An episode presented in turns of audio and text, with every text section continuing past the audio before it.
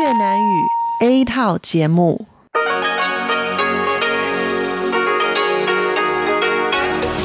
Đây là Đài Phát thanh Quốc tế Đài Loan RTI.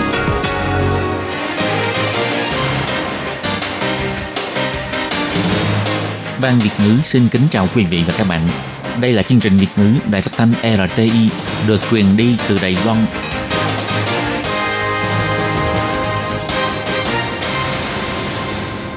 Tường Vi xin chào quý vị và các bạn. Chào mừng các bạn đến với chương trình phát thanh Việt ngữ Đài RTI. Các bạn thân mến, hôm nay là thứ Bảy, ngày 13 tháng 7 năm 2019, tức là 11 tháng 6 âm lịch năm kỷ hợi.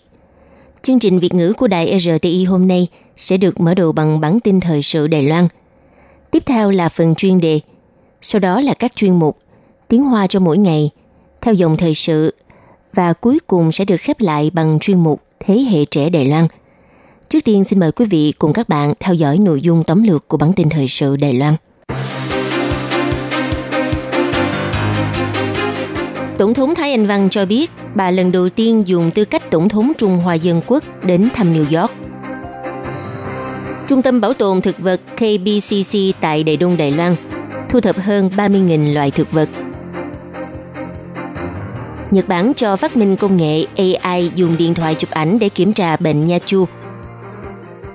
Âm nhạc giúp cho người cao tuổi mất trí nhớ trở nên vui vẻ hơn. Nhà sách Eslit chi nhánh Đông Nam hoạt động 24 giờ sẽ đóng cửa vào năm tới. Sau 2 tuần thực thi luật mới thì số vụ uống rượu lái xe vẫn không giảm đáng kể. Cuối cùng là, Liên minh châu Âu đề xuất hạn chế dùng đồ đựng thức ăn nước uống bằng nhựa sử dụng một lần. Sau đây xin mời các bạn cùng theo dõi nội dung chi tiết. Tối ngày 12 tháng 7 giờ địa phương New York, Tổng thống Thái Anh Văn đã tham dự buổi yến tiệc do Hội Hoa Kiều Đài Loan tổ chức. Trong lúc phát biểu bài diễn văn bà cho biết, tuy đã từng đến New York nhiều lần, nhưng chuyến đi lần này là lần đầu tiên bà dùng tư cách Tổng thống Trung Hoa Dân Quốc Đài Loan đến New York và chỉ với một mục đích duy nhất là muốn dẫn dắt Đài Loan bước ra thế giới. Tổng thống Thái Anh Văn phát biểu cho biết, bà từng du học New York nên trước đây thường xuyên đến đây, nhưng lần này là lần đầu tiên bà dùng tư cách Tổng thống Đài Loan đến thăm New York. Sau lời phát biểu trên, các vị khách mời và kiều bào đã vỗ tay hoan nghênh nhiệt liệt. Bà chia sẻ thêm, bà đặc biệt nhớ thành phố New York vì có rất nhiều kỷ niệm thời sinh viên. Đến nay khi bà trở thành tổng thống nên không thể như trước kia tự do đi thăm lại những con đường góc phố năm xưa, làm bà thấy chạnh lòng. Tuy nhiên với cương vị là một tổng thống Trung Hoa Dân Quốc thì sự hy sinh này thật ra rất nhỏ bé. Tổng thống nói, hy vọng mọi người sẽ tiếp tục nỗ lực để Đài Loan ngày càng tốt đẹp hơn. Với sự ủng hộ của mọi người từ trước đến nay, tin rằng mọi người đã nhìn thấy quan hệ Đài Loan và Mỹ đang từng bước tiến bộ khả quan và tin rằng bạn bè nước Mỹ cũng rất quan tâm đến những nỗ lực của người dân Đài Loan và sự nỗ lực của Đài Loan trong 3 năm qua. Tổng thống Thái Anh Văn cũng dùng tiếng Anh nói rõ, khi Đài Loan đang đối mặt với nhiều uy hiếp truyền thống cũng như uy hiếp đa dạng phi truyền thống, chính phủ sẽ không ngừng bảo vệ nền dân chủ tự do của Đài Loan và đảm bảo cho cuộc sống sinh hoạt của Đài Loan không bị tác động bởi yếu tố bên ngoài. Đồng thời quyết tâm bảo vệ chủ quyền quốc gia, chia sẻ những kinh nghiệm chuyên môn và cống hiến cho xã hội quốc tế. Tổng thống Thái Anh Văn nhấn mạnh, hơn hai năm qua bà luôn nỗ lực theo đuổi ba mục tiêu. Ngoài việc duy trì an ninh quốc gia, nỗ lực xúc tiến tham gia các hoạt động quốc tế và chuyển đổi mô hình kinh tế, thì trong tương lai sẽ tiếp tục đẩy mạnh giao lưu hợp tác với nước Mỹ. Theo giám đốc điều hành của Trung tâm Bảo tồn Thực vật Cô Nghiêm Trắc Vân Bình Đông Đài Loan gọi tắt là KBCC, ông Lý Gia Duy chỉ ra rằng dự tính vào năm 2027 thì số lượng loài thực vật được trung tâm thu thập sẽ lên tới 40.000 loài. Trung tâm Bảo tồn Thực vật KBCC được mệnh danh là con tàu Noe thần thoại chở thực vật nhiệt đới, đã thành lập được 12 năm và đã thu thập được 33.309 loài thực vật. Giám đốc điều hành Lý Gia Duy cho biết, dự tính đến năm 2027, số lượng loài được thu thập sẽ lên tới 40.000 loài. Trung tâm Bảo tồn Thực vật KBCC tọa lạc tại xã Cạo Thụ, huyện Bình Đông, đạt được chứng nhận quốc tế và là vườn thực vật nhiệt đới phong phú nhất trên thế giới hiện nay. Giám đốc điều hành Lý Gia Duy đặc biệt đề cập rằng các loại thực vật trong trung tâm thuộc họ phong lan, họ dứa, họ thu hải đường, dương sĩ và rêu là những loài quý hiếm số một trên thế giới. Mặc dù đây không phải là vườn bảo tồn thực vật duy nhất trên thế giới, nhưng lại đứng đầu thế giới về số lượng bảo tồn loài giống thực vật.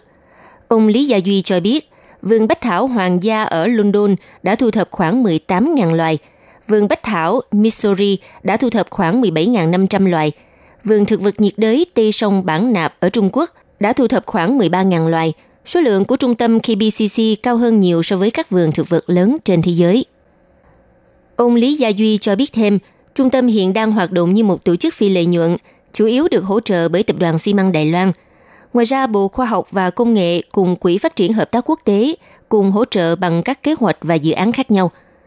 Bắt đầu từ năm 2019, trung tâm đã hợp tác với Đại học Quốc gia Thanh Hoa và Bảo tàng Khoa học Tự nhiên Quốc gia để thực hiện chương trình diễn đàn chia sẻ tài nguyên thực vật. Ngoài việc liên tục tăng thêm các bộ sưu tập, còn kết hợp sinh vật học về thực vật, sinh thái học và nghề làm vườn, thiết lập một hệ thống tài nguyên kiểu mẫu và bảo tồn các cá thể thực vật sống hoàn chỉnh. Giám đốc điều hành Lý Gia Duy cho biết, dự tính đến năm 2027 thì số lượng loài thực vật được thu thập ở đây sẽ lên tới 40.000 loài. Vừa qua, trường Đại học Nha khoa Fukuoka, Nhật Bản và một công ty ở thành phố Kumamoto đang tiến hành một thí nghiệm công nghệ trí tuệ nhân tạo IA với sự tham gia của khoảng 40 bệnh nhân mắc bệnh nha chu. Họ chỉ cần dùng điện thoại thông minh chụp ảnh và tải lên mạng là có thể kiểm tra xem có mắc bệnh nha chu hay không. Theo hãng NHA đưa tin, thí nghiệm này sử dụng điện thoại thông minh chụp lại hình ảnh của khoang miệng và tải lên phần mềm – sau đó, công nghệ IA sẽ tiến hành phân tích tình trạng sức khỏe của răng. Đại học Nha khoa Fukuoka cho biết, vì bệnh nha chu rất dễ nhận biết thông qua các triệu chứng từ màu sắc và hình dạng của răng, nên rất phù hợp với việc sử dụng chức năng phân tích hình ảnh IA để tiến hành kiểm tra. Hiện tại, bệnh nha chu được các bác sĩ kiểm tra bằng cách sử dụng một thiết bị dạng mũi kim. Kỹ thuật IA của thí nghiệm này không nhằm mục đích thay thế bác sĩ mà chỉ giúp cho việc kiểm tra đơn giản hơn – Thông qua công nghệ IA này, mọi người có thể dễ dàng phát hiện các tình trạng răng miệng ngay tại nhà, giúp nâng cao nhận thức về sức khỏe và có thể sớm phát hiện cũng như điều trị kịp thời. Thí nghiệm sẽ được thực hiện cho đến cuối tháng 7. Các bác sĩ sẽ xác minh tính chính xác của kết quả phân tích IA và hy vọng rằng công nghệ này sẽ được đưa vào sử dụng thực tế trong năm tới. Một bệnh nhân tham gia thí nghiệm nói rằng chỉ cần chụp hình là dễ dàng có được ngay kết quả. Đây là tin vui đặc biệt đối với những người cao tuổi. Theo giáo sư Takashi Sakamoto tại Đại học Nha khoa Fukuoka cho biết, bệnh nha chu còn được gọi là căn bệnh thầm lặng. Nếu không chú ý tới thì thường sẽ trở nên nghiêm trọng. Hy vọng rằng thông qua công nghệ IA để các bệnh nhân có thể được điều trị sớm. Vào hôm ngày 11 tháng 7 vừa qua, dàn nhạc giao hưởng quốc gia NSO đã tổ chức một hội thảo âm nhạc chăm sóc cho người cao tuổi tại thành phố Đài Bắc để giới thiệu và quảng bá chương trình dùng âm nhạc chăm sóc những người mắc chứng suy giảm trí nhớ. Chương trình này đã được dàn nhạc thính phòng Manchester tại nước Anh thực hiện trong hơn 20 năm qua. Giám đốc điều hành dàn nhạc giao hưởng quốc gia NSO Đài Loan, bà Quách Mai Sầm cho biết, trên thế gian này có hai điều rất công bằng. Một là mỗi người đều có cảm nhận riêng về âm nhạc, hay là mọi người đều sẽ già đi – cho nên chương trình này không chỉ dành cho người già bị chứng mất trí mà còn cho cả tương lai của chúng ta. Theo bà Quách Mai Sầm chỉ ra rằng NSO là một trong những dàn nhạc giao hưởng hàng đầu ở châu Á. Nó còn cho thấy âm nhạc độc đáo của Đài Loan có thể bắt kịp với quốc tế. Dàn nhạc không chỉ đưa yêu cầu về tính chuyên nghiệp trong nghệ thuật, mà còn hy vọng cống hiến cho xã hội thông qua việc truyền tải âm nhạc. Vận dụng âm nhạc nghệ thuật để giải quyết những khó khăn cho con người ở mọi lứa tuổi và người khuyết tật khi tham gia các hoạt động văn hóa, để những người làm nghệ thuật Đài Loan có thể chuyển hóa các kỹ năng nghệ thuật hoặc âm nhạc của riêng họ, đồng thời mở rộng quyền tham gia các hoạt động văn hóa của các nhóm dân tộc khác nhau, khơi nguồn tương tác đối thoại với người cao tuổi, tiến tới xã hội hòa nhập hơn. Trong tương lai, dàn nhạc cũng sẽ hợp tác với các đoàn thể chăm sóc sức khỏe ở Đài Loan để đưa âm nhạc vào cuộc sống của những người già suy giảm trí nhớ. Nhà sách Esli chi nhánh Đông Nam Trung tâm Đại Bắc sẽ đóng cửa sau khi hết hạn thuê mặt bằng với chủ sở hữu tòa nhà vào năm 2020. Bắt đầu từ hôm nay, nhà sách Esli sẽ triển khai một loạt các hoạt động với hy vọng sẽ đưa mọi người sống lại những ký ức tươi đẹp tại cửa hàng Quách Nam của nhà sách Esli. Theo công ty Esli tiết lộ rằng vẫn sẽ có một cửa hàng sách Esli mở 24 giờ trong tương lai, nhưng địa chỉ ở đâu thì sẽ được tiết lộ vào đầu năm tới. Năm 1989, hiệu sách đầu tiên của Eslit ra đời tại khu vòng xoay đường Nhân Ái ở Đài Bắc. Nội dung sách tập trung vào các giá trị về nhân văn, nghệ thuật sáng tạo và cuộc sống. Cửa hàng chi nhánh Đông Nam của nhà sách Eslit trở thành cửa hàng sách 24 giờ đầu tiên trên thế giới. Trong 30 năm qua, tổng cộng thu hút 1 triệu 440 nghìn lượt tham quan của khách hàng trong và ngoài nước – và thậm chí đã từng một lần được hãng CNN bầu chọn là một trong những nhà sách tuyệt vời nhất trên thế giới. Với hy vọng làm sống lại những ký ức tươi đẹp cho mọi người trong 30 năm qua, bắt đầu từ hôm nay cho đến giữa năm sau, nhà sách Eslit sẽ đặc biệt lên kế hoạch chương trình Bộ sưu tập Đông Nam trong suốt một năm, cho mời các nhà sáng tạo, nhà văn, nhạc sĩ thông qua chuỗi các hoạt động như tọa đàm, phim ảnh, âm nhạc, triển lãm và ẩm thực – để kỷ niệm sự khép lại của chi nhánh Đông Nam nhà sách Eslit. Tuy nhiên, theo công ty nhà sách Eslit nhấn mạnh rằng họ sẽ tiếp tục duy trì nhà sách Eslit hoạt động 24 giờ, còn việc lựa chọn chi nhánh Eslit nào để nối tiếp thì hiện tại vẫn đang được thảo luận và dự kiến sẽ công bố vào đầu năm tới.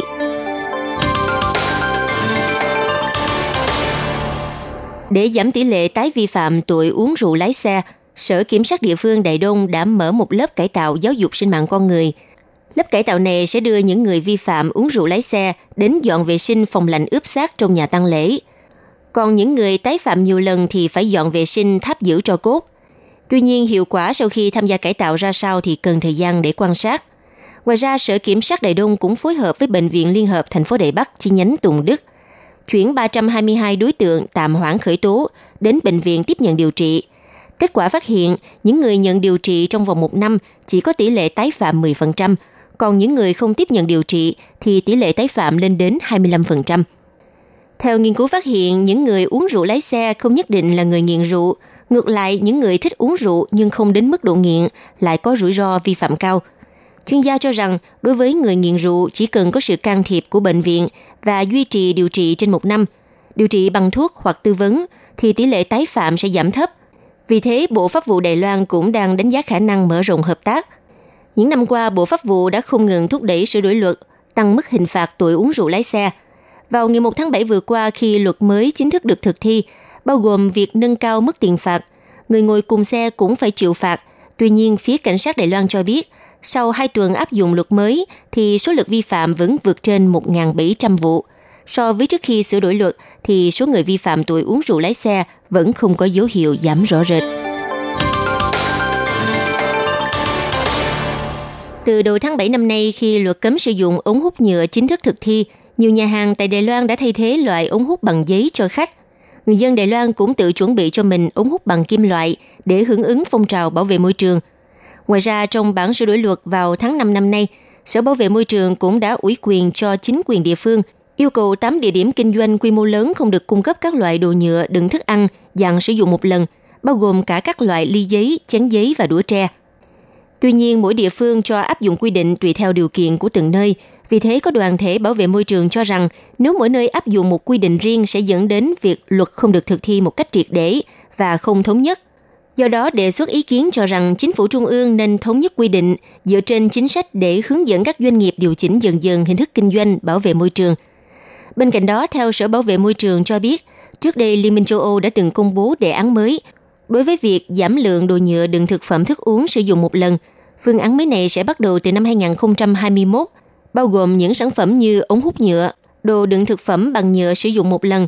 Dự kiến năm 2020, Pháp cũng sẽ cấm sử dụng đồ nhựa dùng một lần – trong hội nghị bảo vệ môi trường G20 được tổ chức vào tháng 6 năm nay, cũng đã thảo luận đến vấn đề nguy hại tác động đến môi trường do rác thải nhựa trên biển. Đồng thời, hội nghị đã đạt được thỏa thuận chung, đặt mục tiêu trước năm 2050 sẽ không còn rác thải nhựa trên biển. Quý vị và các bạn thân mến, vừa rồi là bản tin thời sự Đài Loan do Tường Vi biên tập và thực hiện. Xin cảm ơn sự chú ý lắng nghe của các bạn.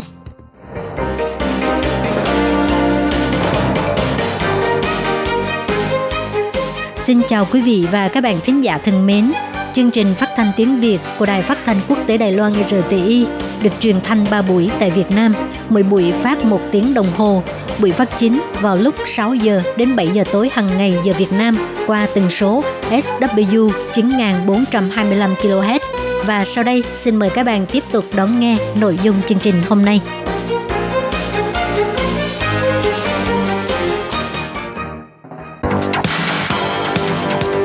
Đây là đài phát thanh quốc tế Đài Loan RTI, truyền thanh từ Đài Loan.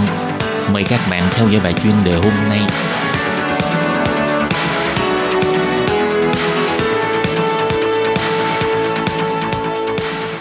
Minh Hà xin kính chào quý vị và các bạn.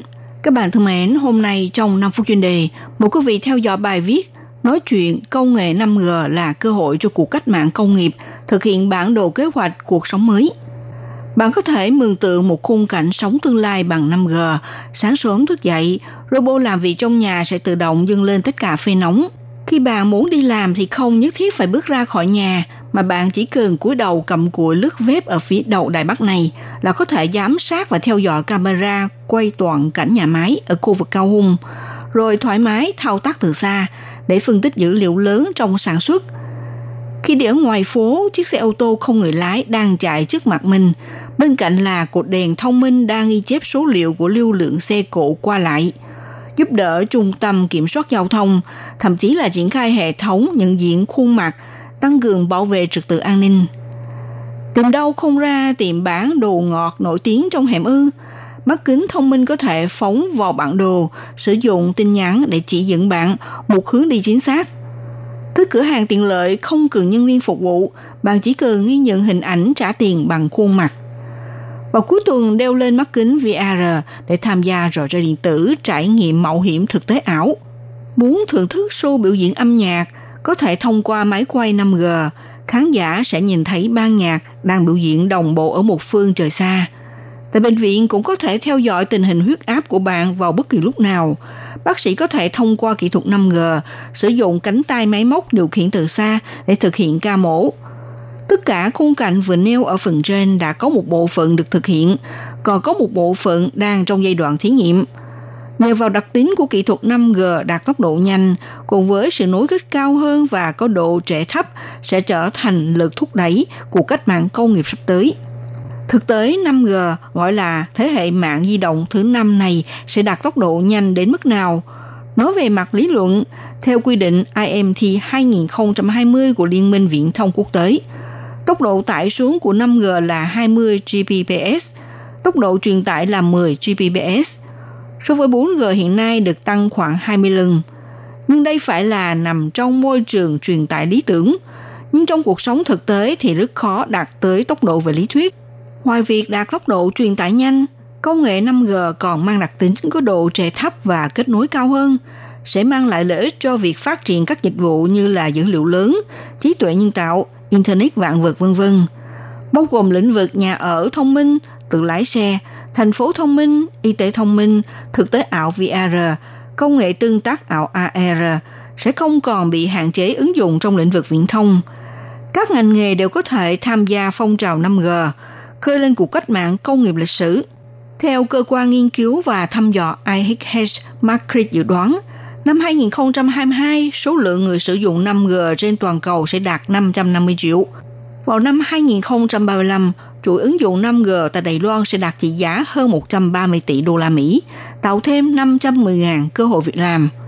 Tuy nhiên, mặc dù đã phát họa một bản đồ kế hoạch mới cho 5G trong tương lai, nhưng vẫn phải đặt ra quy định về pháp luật.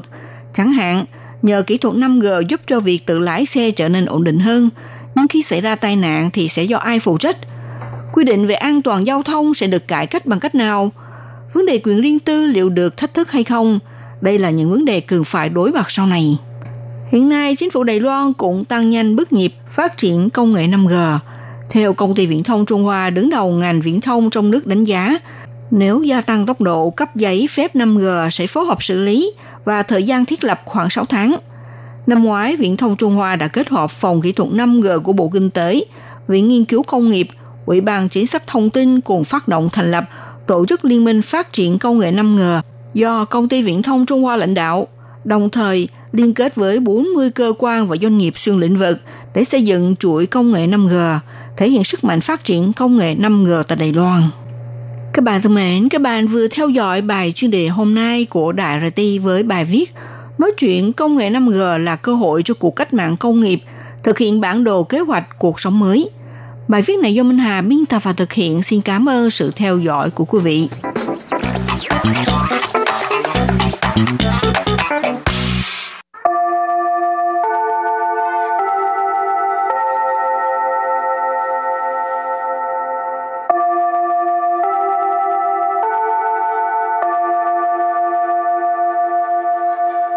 Xin mời quý vị và các bạn đến với chuyên mục Tiếng Hoa cho mỗi ngày do Lệ Phương và Thúy Anh cùng thực hiện.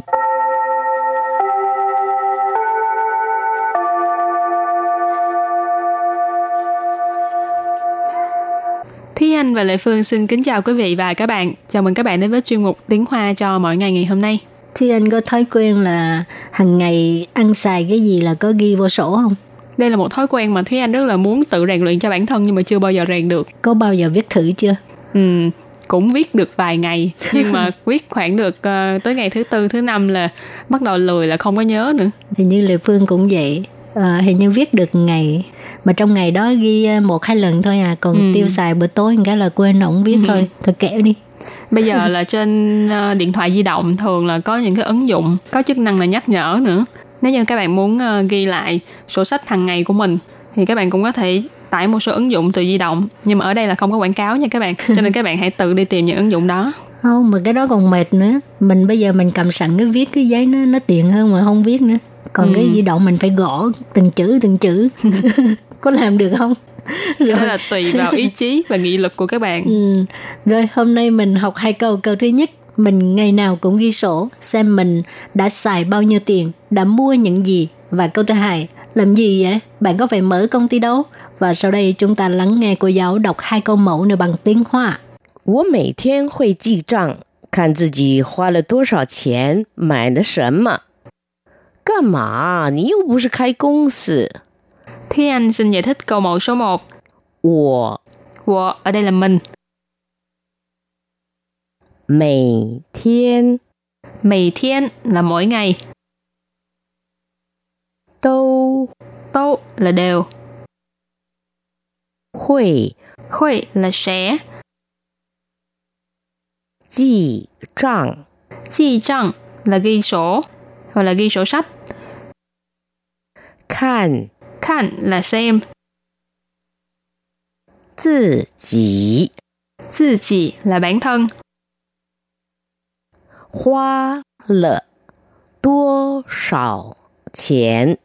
Hoa ở đây là hoa钱, tức là tiêu xài. Cho nên hoa là多少钱 là đã xài bao nhiêu tiền. 买了什么？ Mày là 什么 là đã mua những gì. Và sau đây chúng ta hãy cùng lắng nghe cô giáo đọc lại câu mẫu này bằng tiếng Hoa. 我每天会记账，看自己花了多少钱，买了什么。 我每天都会记账，看自己花了多少钱，买了什么。 Câu này có nghĩa là mình ngày nào cũng ghi sổ xem mình đã xài bao nhiêu tiền, đã mua những gì. Và câu thứ hai, làm gì vậy? Bạn có phải mở công ty đâu? 干嘛？你又不是开公司。 Bây giờ Lê Phương xin giải thích các từ vựng trong câu hỏi. Cản mà. Cản mà. Có nghĩa là làm gì á? Nì. Nì. Bạn ha. Yô. Bú. Sì. Yô bú sì là không phải. Khai công sư. Khai công sư là mở công ty khai là mở thành lập công sư có nghĩa là công ty và sau đây chúng ta lắng nghe cô giáo đọc câu mẫu này bằng tiếng hoa Càn mà, nì yô bù shì khai công sư. Càn mà, nì yô bù shì khai công sư. Câu vừa rồi là làm gì vậy? Bạn có phải mở công ty đâu? Và sau đây chúng ta hãy cùng đến với phần từ vựng mở rộng.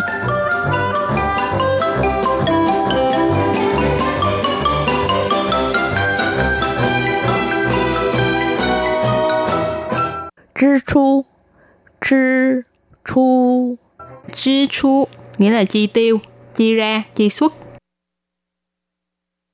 收入，收入， Sâu rụ, thu nhập. 账本，账本， Trang bệnh nghĩa là sổ sách kế toán. Hóc, bây giờ mình đặt câu cho các từ vựng mở rộng. Từ thứ nhất,支出 là chi tiêu. 记账的目的就是为了控制 支出。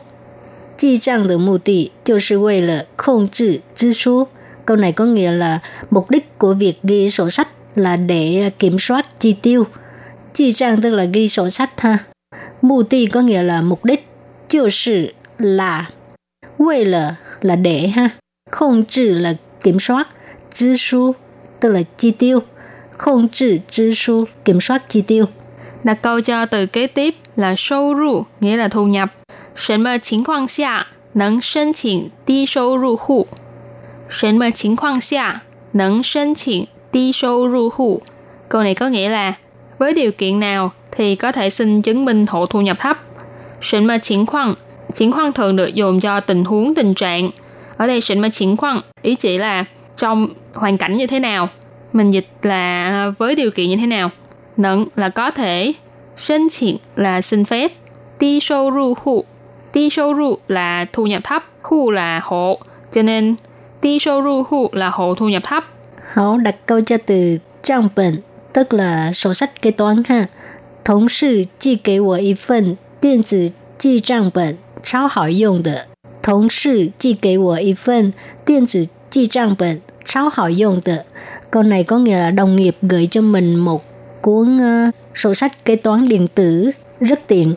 À, thống sư là đồng nghiệp, chi kế của tức là gửi cho mình, chi là gửi ha, ý phần là một phần.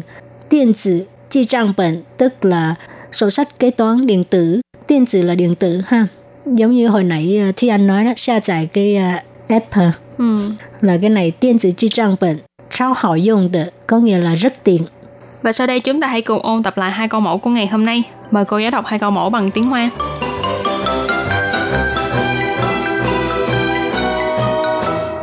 我每天会记账，看自己花了多少钱，买了什么。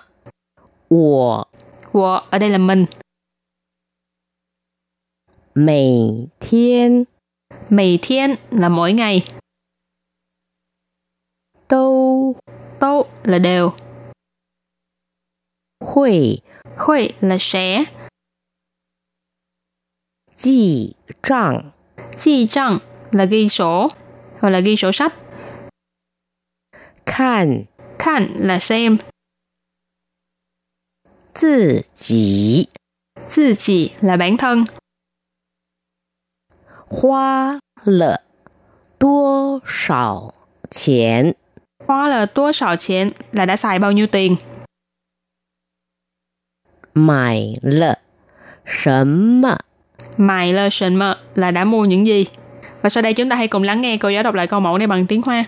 我每天会记账，看自己花了多少钱，买了什么。我每天都会记账，看自己花了多少钱， 买了什么。 Câu này có nghĩa là mình ngày nào cũng ghi sổ xem mình đã xài bao nhiêu tiền, đã mua những gì. Và câu thứ hai, làm gì vậy? Bạn có phải mở công ty đâu? 干嘛？你又不是开公司， Bây giờ Lê Phương xin giải thích các từ vựng trong câu 2. 干嘛？ Cả mà có nghĩa là làm gì á? 你 Nị, bạn ha. 又不是 Dô bù sự là không phải. 开公司， Khai công sư là mở công ty. Khai là mở thành lập. Công sư có nghĩa là công ty. Và sau đây chúng ta lắng nghe cô giáo đọc câu mẫu này bằng tiếng Hoa. 干嘛？你又不是开公司，干嘛？你又不 sở, khai công công 司. Câu vừa rồi là làm gì vậy? Bạn có phải mở công ty đâu? Hậu các bạn thân mến, bài học hôm nay đến đây xin tạm chấm dứt. Cảm ơn các bạn đã đón nghe. Bye bye. Bye bye.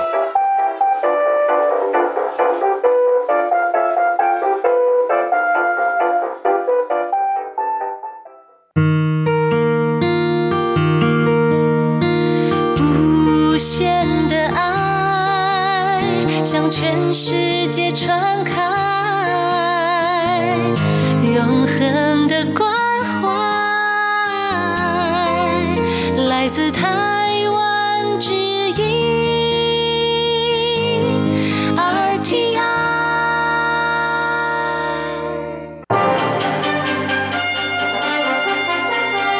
Quý vị đang đón nghe chương trình Việt ngữ Đài RTI truyền thanh từ Đài Loan.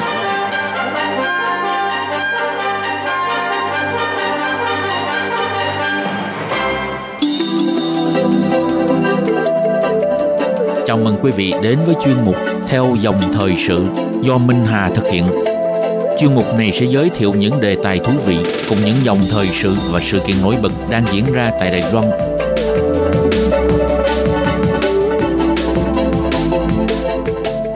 Minh Hà xin kính chào quý vị và các bạn. Các bạn thân mến, hàng năm khi thời tiết nắng nóng của mùa hè đến gần thì trên báo chí hay là các phương tiện truyền thông của Đài Loan đều kêu gọi người dân hãy nâng cao cảnh giác với mũi truyền bệnh sốt xuất huyết dengue phát triển. Thậm chí là có số ca mắc dịch bệnh tăng cao, đặc biệt là khu vực phía Nam Đài Loan, gần như là mỗi năm đều có bùng phát dịch bệnh. Bạn có biết bệnh sốt xuất huyết là gì? Bệnh này sẽ truyền sang người như thế nào? Tại sao bệnh sốt xuất huyết dengue ngày càng nhiều và rất khó tiêu diệt?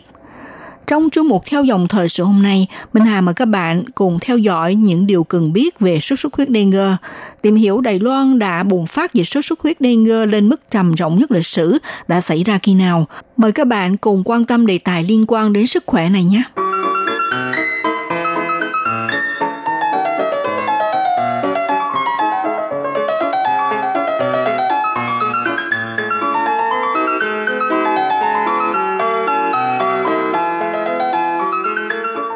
Hiện nay, sốt xuất huyết dengue đã được Tổ chức Y tế Thế giới xếp vào loại bệnh đáng quan tâm nhất do mũi truyền. Đây là bệnh lan truyền với tốc độ rất là nhanh.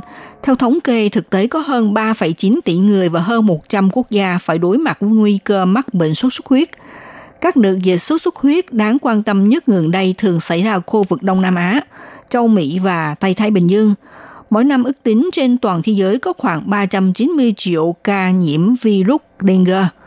Trong số này thì có khoảng 500.000 ca phát triển thành thể nặng và ước tính có trên 25.000 ca tử vong mỗi năm trên toàn thế giới.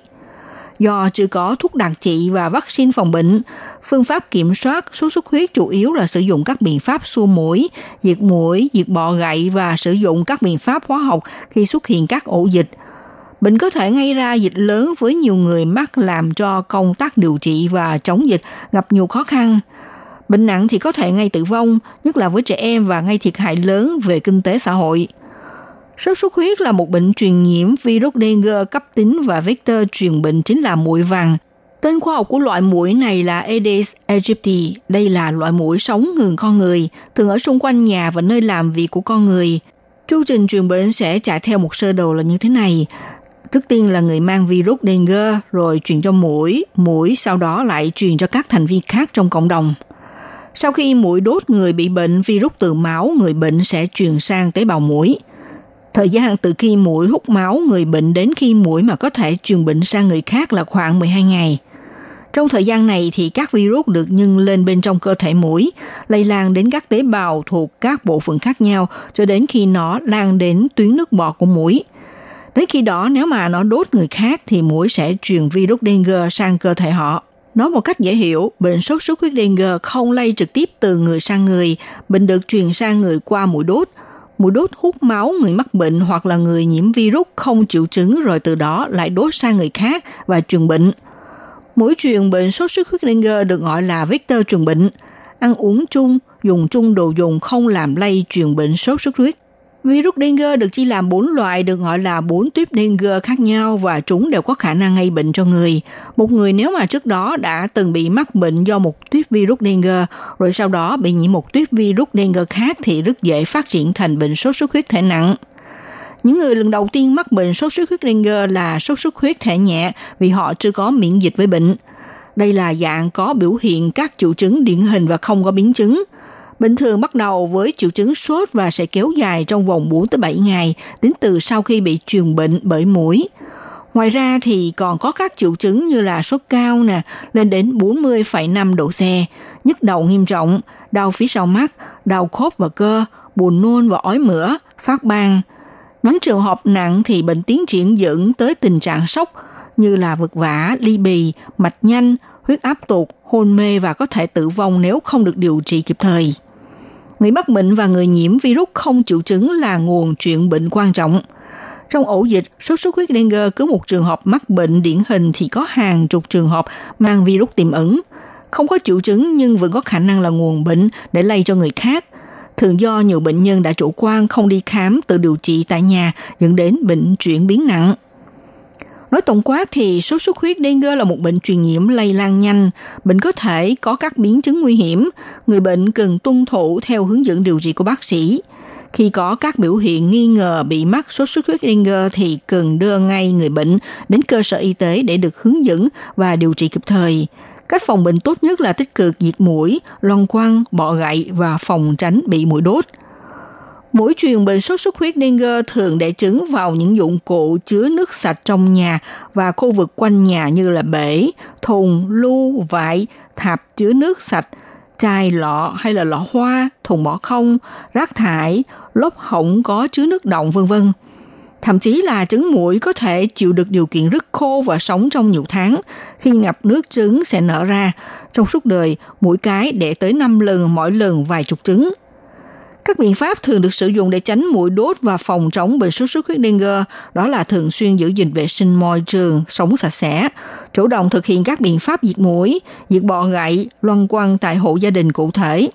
Ví dụ như là cho loại bỏ nơi sinh sản của mũi, diệt bọ gậy, loăn quăng, đậy kín và thả cá ăn bọ gậy tất cả các vật dụng chứa nước ăn uống sinh hoạt như là bể, chum vại, lô khạp các vật dụng chứa đựng nước, thay nước, thao rửa chum, vại lưu khạp thường xuyên, vệ sinh môi trường, rồi lực úp các dụng cụ chứa nước khi không dùng đến, thu gom hủy các vật dụng phế thải xung quanh nhà như là chai, lọ, vỡ, lớp xe cũ vân vân, loại bỏ các hốc chứa nước tự nhiên như hốc cây, kẹ lá, ốc chè, nửa quanh nhà.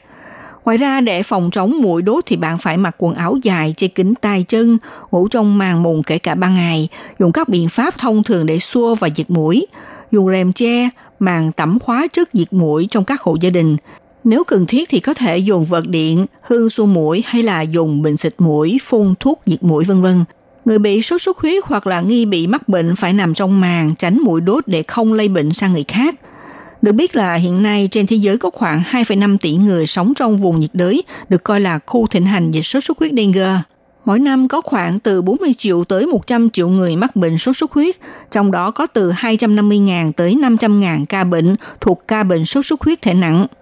Tại Đài Loan vào thời gian sớm hơn đã từng bùng phát dịch bệnh sốt xuất huyết nghiêm trọng trong các năm như là năm 1901, năm 1915, năm 1931 và năm 1942. Năm 1942, trên cả nước bùng phát dịch sốt xuất huyết nghiêm trọng, nguyên nhân là do thời gian này nằm trong thời điểm của chiến tranh thế giới thứ hai. Lúc đó còn rất thiếu thốn chính sách vệ sinh y tế công cộng và cơ sở thiết bị. Rồi dịch bệnh đã vắng lặng hơn 40 năm sau đó, vào năm 1988 lần lượt xuất hiện lẻ tẻ những ca bệnh có quy mô lớn hay là nhỏ không chừng. Bước sang năm 2014 thì cũng xác lập một mức cao kỷ lục về số ca mắc bệnh đạt 15.000 ca bệnh – ở khu vực Bắc Bộ thì xuất hiện một vài ca bệnh lẻ tẻ, đồng thời còn có trường hợp lây truyền từ ngoài lãnh thổ.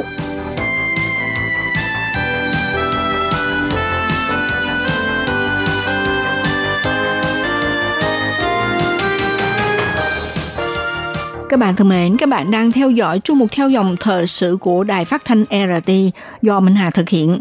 Năm nay bắt đầu từ tháng 2, tình hình sốt xuất huyết dengue xuất hiện tại Đài Loan có xu hướng gia tăng. Chính phủ trung ương và chính quyền địa phương sẵn sàng chiến đấu để ứng phó sự diễn biến phức tạp của dịch bệnh, dốc hết sức để mà ngăn chặn dịch bệnh lan rộng khiến nhiều người phải tỏ ra quan ngại và cũng vừa thấy tò mò. Thực tế, Đài Loan đã bùng phát dịch sốt xuất huyết dengue lên mức trầm trọng nhất lịch sử đã xảy ra khi nào, đạt quy mô như thế nào. Năm 2015, theo Trung tâm Chỉ huy Phòng chống dịch bệnh sốt xuất huyết dengue Trung ương thuộc Viện Hành chính công bố khi đó, số ca bệnh sốt xuất huyết dengue tích lũy đạt 16.074 ca bệnh. Vượt hẳn năm 2014, có số ca mắc bệnh là 15.492 ca. Tuy nhiên không biết vì lý do nào khi đó thì báo chí Đài Loan lại ghi dòng chữ sau bài viết là lập mức cao lịch sử. Thực tế nói như vậy không đúng tí nào, mà cũng thấy được các phương tiện truyền thông chưa có hiểu biết nhiều về lịch sử Đài Loan. Thực ra tại Đài Loan, số ca mắc bệnh sốt xuất huyết dengue lên đến mức cao nhất, hoàn toàn vượt ngoài tưởng tượng của con người thời nay. Số lượng người mắc bệnh không phải vài chục ngàn người hay là vài trăm ngàn người, mà là lên tới mức vài triệu người. Theo nghiên cứu của tiến sĩ Liên Nhật Thanh, được vinh danh là nhà khoa học nghiên cứu uy tín nhất về môn học tự nhiên về mũi. Năm 1943, dịch sốt xuất huyết đang hoành hành tại Đài Loan, trong tổng dân số 6 triệu người có 5 triệu người bị mắc bệnh, với số ca mắc bệnh đạt hơn 80%.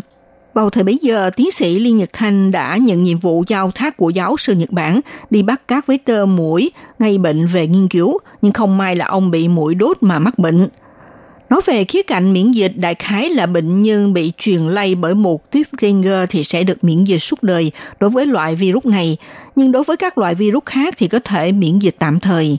Do đó, trong đợt bùng phát dịch sốt xuất huyết dengue năm 1943, gần như là toàn thể người dân đều bị mắc bệnh, rồi cũng mang tới một hiệu quả bất ngờ là hầu như toàn thể dân chúng đều được miễn dịch – sau đó dịch bệnh này được lắng động hơn 40 năm, mãi tới năm 1987 mới bắt đầu từ nước ngoài lây truyền virus mới vào lãnh thổ và bắt đầu lan nhanh ở khu vực Trung Nam Bộ Đài Loan.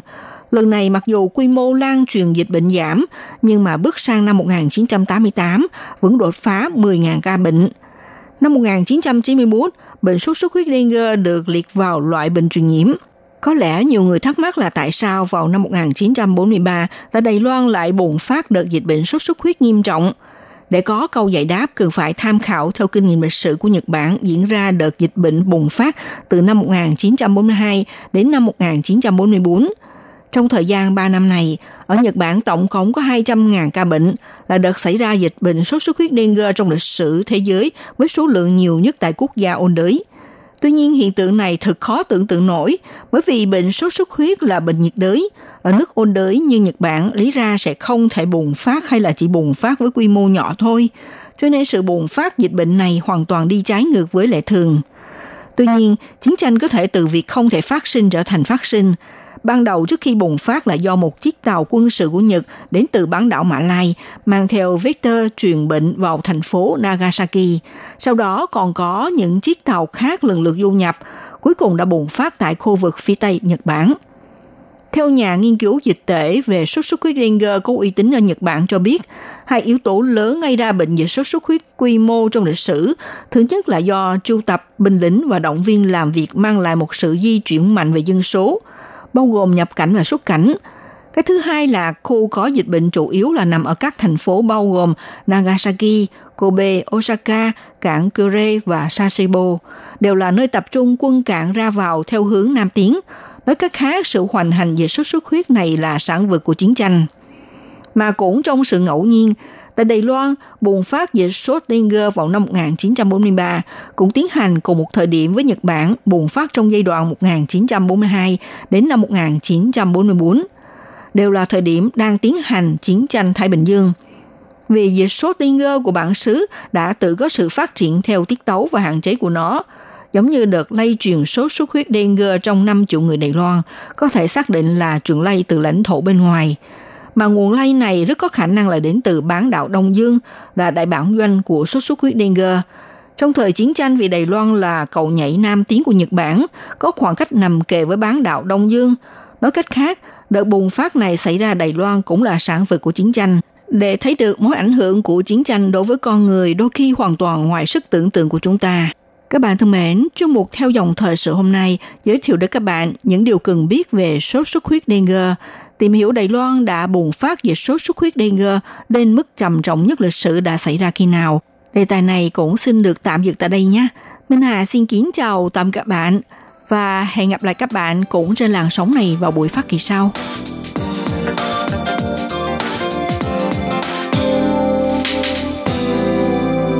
Quý vị và các bạn thân mến, sau đây là email của Ban Việt ngữ ctv a rti org tvk hộp thư truyền thống của Ban Việt ngữ Việt Nam Miss PO Box 123 gạch ngang 199 Taipei 11199.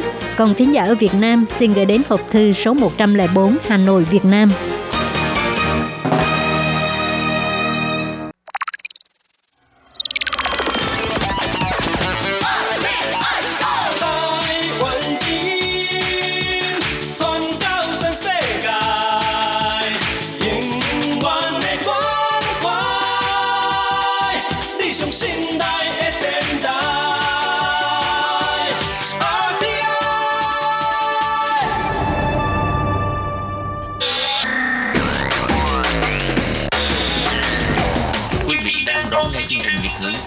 RTI truyền thanh từ Đài Loan.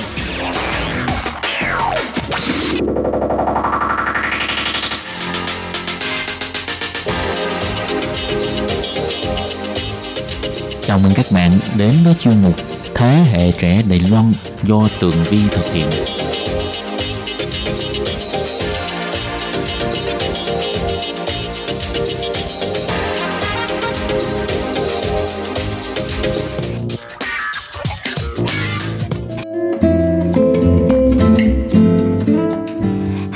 Tường Vi xin chào quý vị và các bạn. Chào mừng trở lại với chuyên mục Thế hệ trẻ Đài Loan. Thưa các bạn, ngày hôm nay thì à, chúng ta hãy cùng à, trò chuyện về à, xu hướng thanh niên Việt Nam khởi nghiệp tại Đài Loan. Và chương trình ngày hôm nay sẽ có mặt hai vị khách mời đặc biệt rất là xinh đẹp và trẻ trung là bạn Linh và bạn Huyền sẽ đến với chuyên mục để cùng chia sẻ với chúng ta về kinh nghiệm khởi nghiệp của chính bản thân các bạn. Nào bây giờ chúng ta hãy cùng chào đón hai bạn nhé.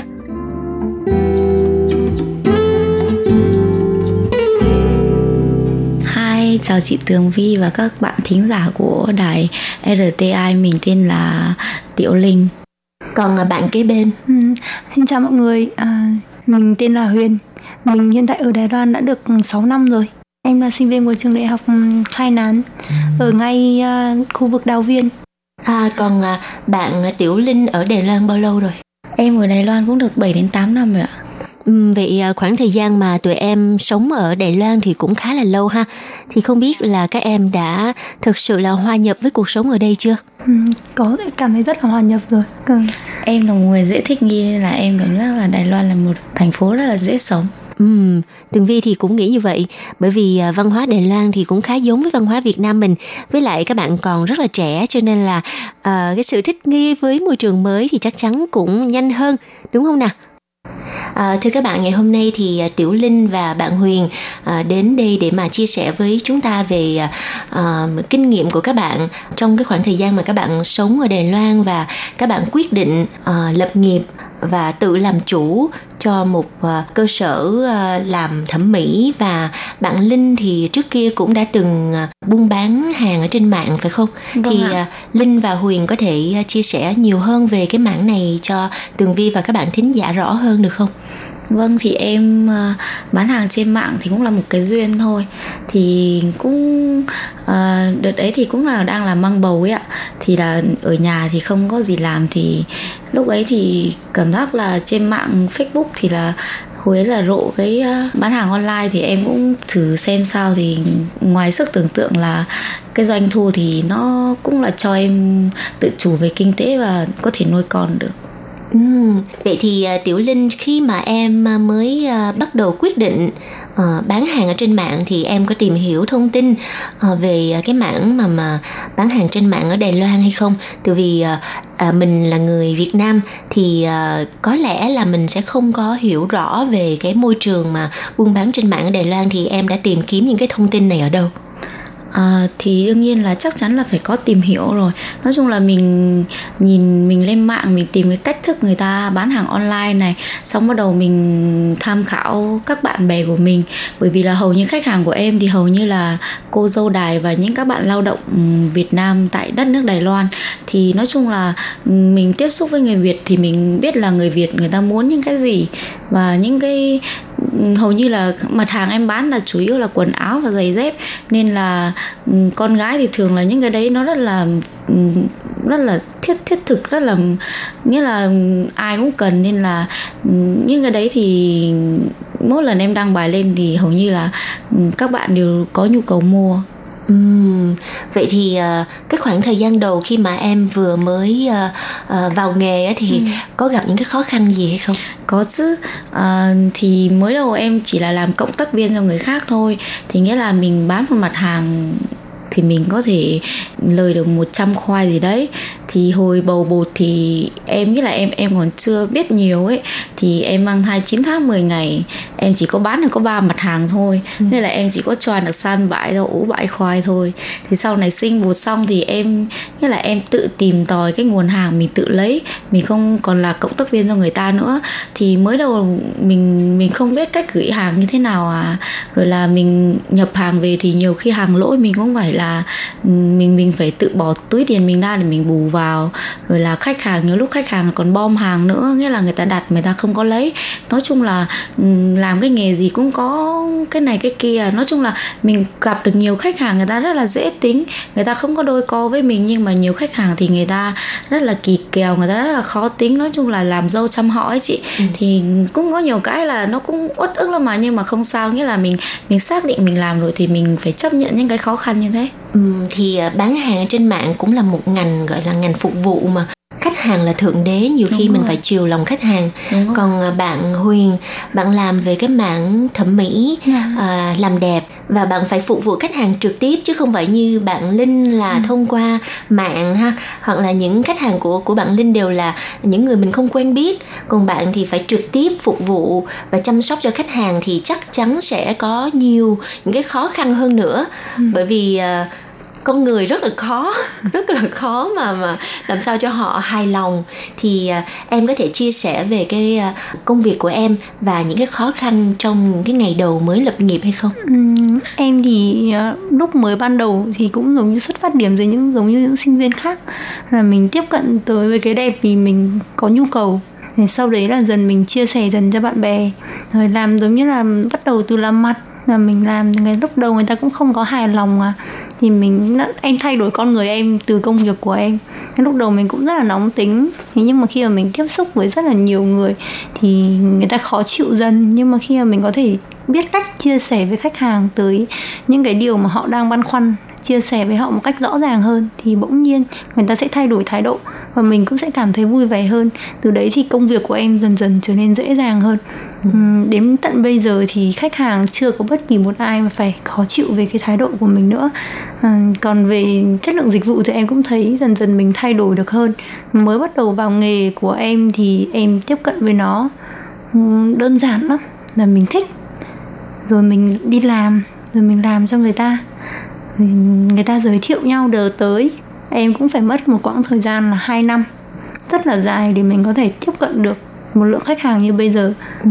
này tới tận bây giờ thì em đã đi trên con đường của em là được 3 năm rưỡi Ừ, và Tường Vi cũng có một thắc mắc là thế này. À, bởi vì bạn Huyền là ở Đài Loan với tư cách là sinh viên vừa phải đi học vừa phải đi làm. Và khi mà bạn quyết định khởi nghiệp ở đây thì bạn à, đã xin những cái giấy phép như thế nào để mà mở à, thẩm mỹ viện nè?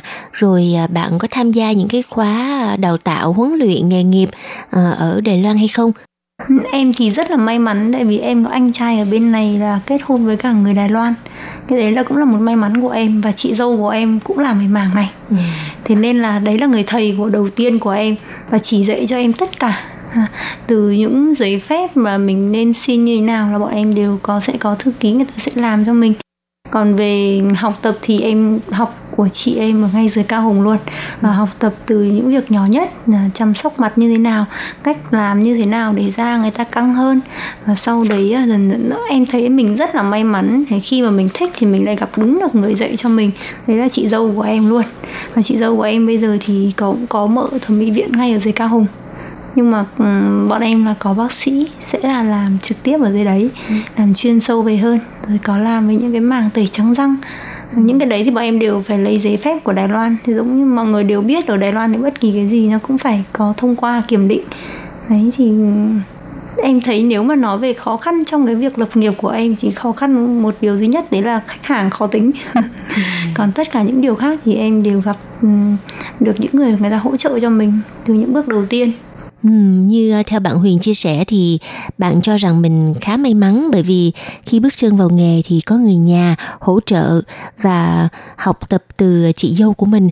Còn đối với Tiểu Linh, bạn à, có nhận được à, những hỗ trợ từ phía gia đình của mình khi mà bạn à, bắt đầu công việc mở shop online không? Dạ có chứ ạ, bởi vì là mới đầu thì em chủ yếu lấy hàng là bên Quảng Châu mà người ta thì hay dùng tiếng Trung giản thể mà tiếng Trung của em lúc đấy thì không được tốt lắm nên là có nhiều cái không hiểu thì chồng em và mẹ chồng em là người đã giúp em về như kiểu là giới thiệu cho mình nghĩa là giải thích cho mình cái cách thức nhập hàng xong bắt đầu là giúp mình nói chuyện với người người chủ xưởng để mình có thể lấy được hàng.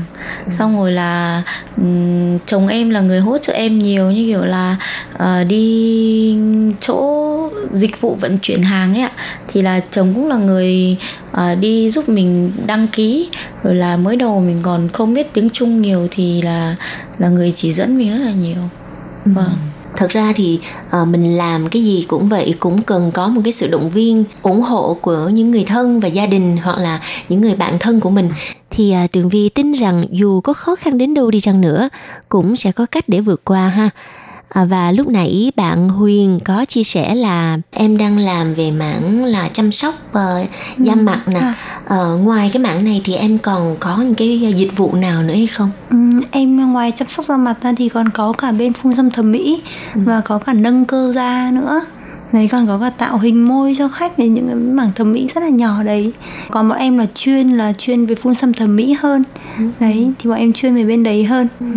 Và nếu mà nói thực ra là lúc mà em làm mới bắt đầu ấy là gia đình ngoài chị dâu em ra thì tất cả mọi người đều phản đối nhất là ba của em nữa. Vì sao phản đối? Ừ, vì gia đình em là gia đình theo con đường nhà luật cả gia đình em luôn. Đến cả anh trai em mà học phải học ừ, xong bằng học bên Đài Loan mà vẫn phải theo một cái lớp ừ, gọi là tại chức ở tại Việt Nam về học về luật và học thêm quản trị kinh doanh. À, ba em là ừ, trường luật luật sư tỉnh ở khu vực của em ở. Thế nên là khi mà nói là con mình rẽ theo một hướng khác mà không đi theo định hướng của ba em à, thì ba em rất là giận dữ. Ba em không thích trong nhà có một người nào làm kinh doanh vì con đường của em là đều có vạch sẵn rồi. Em sang Đài Loan là để tiếp cận về tiếng Trung thêm một cái mảng mới mà bố em muốn chứ không phải là để kinh doanh. Thế nên là khi mà em vừa học mà vừa làm là ba em rất là giận dữ. Lúc đầu nghĩ là mình vì tiền đến sau đấy thì giận dữ vì mình phát hiện ra là không còn phải vì tiền mà là vì đam mê. Thế nên là em thấy tới tận bây giờ thì ba không còn phản đối nhưng mà vẫn không có đồng ý. Vẫn không có đồng ý nhưng mà khi mà nhìn thấy niềm vui của mình là mình có thể làm đẹp là cho người khác thì lúc đấy dần dần mới có chỉ nói với em một lời khuyên là khi nào mà cảm thấy mệt mỏi với Đài Loan thì về với bố.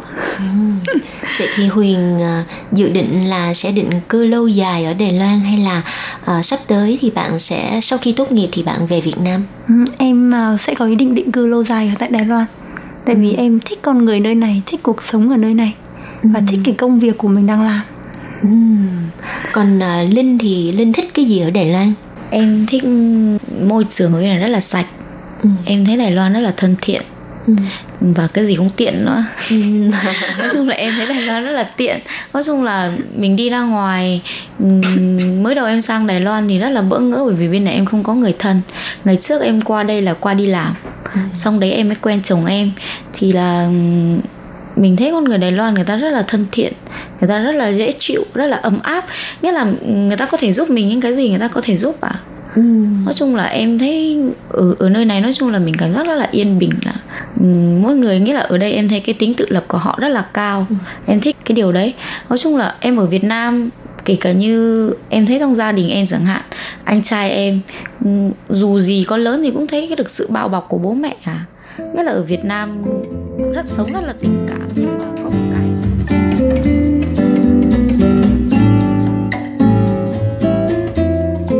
Vâng thưa các bạn, sau những lời chia sẻ của bạn à, Linh và bạn Huyền thì à, có lẽ chúng ta đã hiểu một phần nào về những khó khăn và thách thức của các bạn trong những ngày đầu khởi nghiệp tại Đài Loan. Và do thời lượng có hạn nên à, Tường Vi đành phải tạm dừng cuộc trò chuyện tại đây. Mời các bạn tiếp tục theo dõi chương trình tuần sau để à, lắng nghe những à, chia sẻ kinh nghiệm của hai bạn Linh và Huyền trong quá trình các bạn làm kinh doanh tại Đài Loan nha. Và bây giờ thì chuyên mục xin tạm dừng tại đây. Hẹn gặp lại các bạn vào tuần sau. Bye bye. Quý vị và các bạn thân mến, sau đây là email của Ban Việt ngữ ctv a rti org tvk Hộp thư truyền thống của Ban Việt ngữ Việt Nam Miss PO Box 123 gạch ngang 199 Taipei 11199. Còn thính giả ở Việt Nam xin gửi đến hộp thư số 104 Hà Nội, Việt Nam.